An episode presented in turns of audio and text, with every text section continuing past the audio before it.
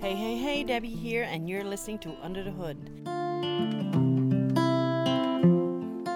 And today I'm going to be talking to you about something that's very personal to me, and that is bankruptcy. It's a, it's a subject that I talk about often, but not one that I get into this much, uh, this amount of deep um, discussion, deep consideration. Um, first, I want to talk about uh, shame. When I was considering going into bankruptcy, it took me about uh, three different visits to the uh, trustee in bankruptcy. And every time I went, I left there thinking there has to be a way. There has to be a way for me not to have to make this decision. Uh, there was a tremendous amount of shame around, but you know, choosing bankruptcy as the way forward. And I come from a background of people who like to pay their bills, so I couldn't imagine that I found myself in this place. But anyway, the day came and I had to, you know, sign on the dotted line and and that was the only way forward. It was a terrible, terrible day. Almost seven years ago now. I can talk about this now because I've processed all those pieces. I'm coming up on um, having a clear credit rating in six months, and that's uh, something that I'm celebrating these days. But I don't want to forget the journey here, right? I don't want to forget what I've learned going through that process, and I also use it to share with my uh, with the people that I coach. The next thing that I felt was was relief I went in, I signed the documents. I mean, from that day on, nobody bugged me for payments. I didn't have to pay any more bills. My money was my own. I had a set payment every month, and uh, that was the way that it was going to be. And that first piece um, of relief that I experienced was, uh, you know, the first time that I could get a good night's sleep in a long time. But I knew it wasn't the end of the road, right? Bankruptcy is a process. You have to make payments, usually for seven months here. Uh, if you make any substantial amount of money within the seven months, it extends your bankruptcy to 21 months, and that happened to me. So now I find myself in this bankruptcy position for 21 months. That means making these monthly payments, reporting budgets to the trustee, and all of this stuff. It's a real pain in the arse.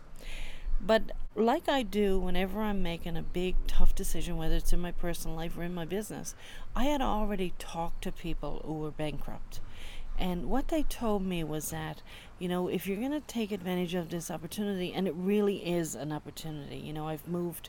I've moved away from feeling the shame around bankruptcy. It really is an opportunity.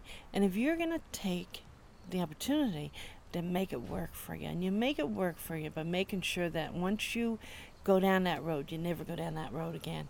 And that means putting some strong um, processes in place to make sure that you know you learn how to manage your money, you learn how to uh, build your credit.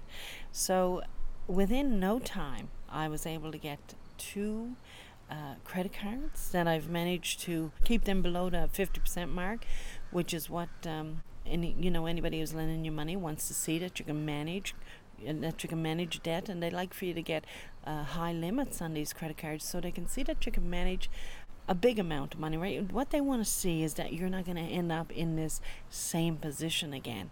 So, for example, if you have a credit card and you have a $10,000 limit, but you only ever keep it at around $5,000, well, they know you're not going to be one of these, you may not be one of these repeat offenders.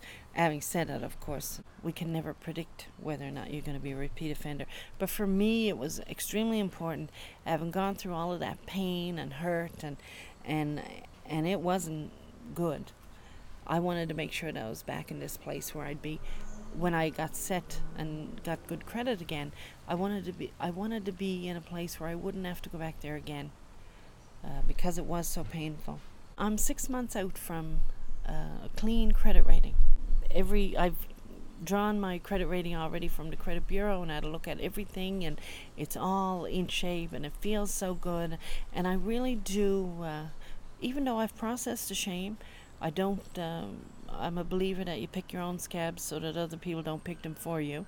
There are people that won't, you know, that'll judge me because I was bankrupt, but I certainly don't judge myself. Uh, it feels pretty darn good to be going into 2019 with an excellent excellent credit rating, with a ton of knowledge that you only learn whether, you know, at the School of Hard Knocks. Not everybody graduates from there, and um, with a lot more uh, common sense around. Uh, around budgeting and you know i've learned some tough lessons but here's one lesson that i learned and here's the real takeaway from today is that you end up in situations that you end up in like me ending up in bankruptcy because of decisions i made i could sit here and tell you that you know uh, I graduated from university, couldn't find a job, my marriage failed, I had debt, I was raising a child on my own. And a lot of those are like, they they were real, but I would be speaking from a victim mentality if I said that those were the reasons I went bankrupt.